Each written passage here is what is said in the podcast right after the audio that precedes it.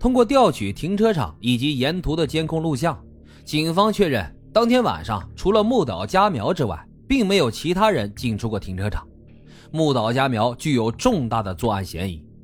警方开始对木岛佳苗的公寓进行二十四小时全方位的监控，而木岛佳苗却表现的全然不在意，不仅每天大大方方的进出，甚至还开始了新的诈骗行动。那木岛新的诈骗行动是什么呢？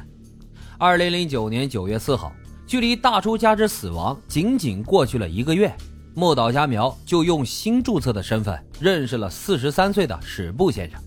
史部先生呢，继承了父亲的一大笔财产，凭借着收受利息过着悠闲的生活。他的性格十分内向，从来没有和其他女性有过交往。虽然家底丰厚，但是也没有什么不良嗜好，唯一的娱乐方式就是钓鱼。而在史部面前，木岛佳苗伪装成了一名从美国休学回到东京的学生，正在东京攻读蓝带美食学校。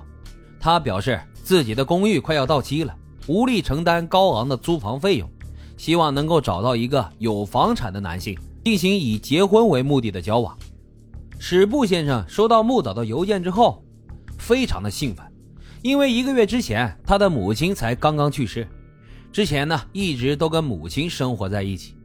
自打母亲去世之后，他感到十分的孤单，希望能有一个人来陪伴自己。而第二天，两个人在池袋的一家咖啡馆里面就见面了。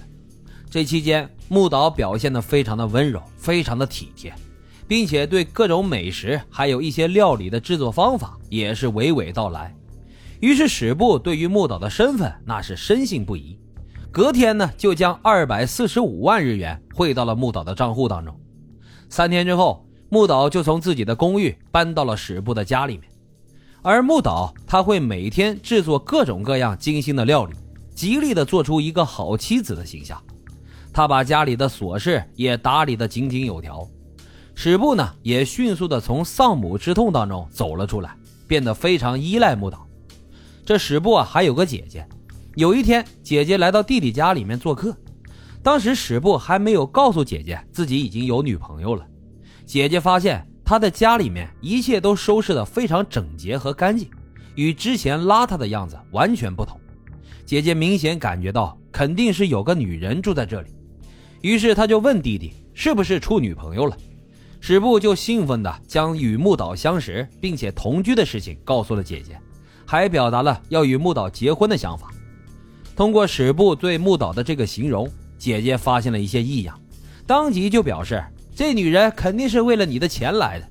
史部呢是非常愤怒，为了木岛辩解呀，就跟姐姐争吵了起来，甚至将姐姐还赶了出去。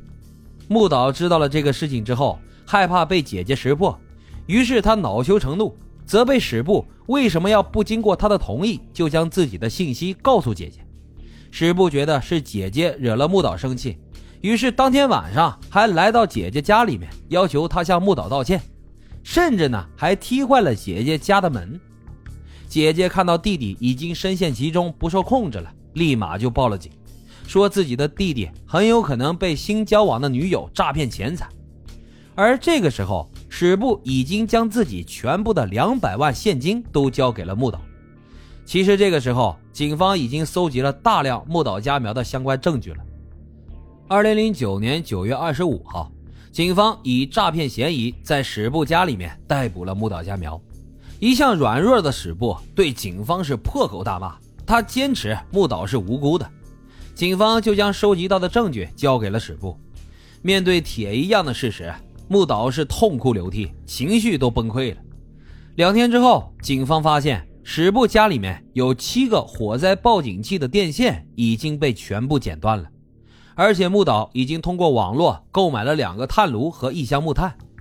如果不是警方及时逮捕了木岛佳苗，或许在这个时候史部他已经离开人世了。检方对木岛佳苗提出了提出了三项谋杀指控，其中证据最为充足的就是大出家之被害案。面对监控视频等有力证据，木岛佳苗他面无表情，对检方的质询也是一言不发。直到证人铃木上场，也就是那个木岛一直都供养着的小男朋友，木岛佳苗看到他之后，情绪才有了一丝变化。他用期待的眼神望向了铃木。铃木作证期间，木岛的目光一直停留在铃木的身上。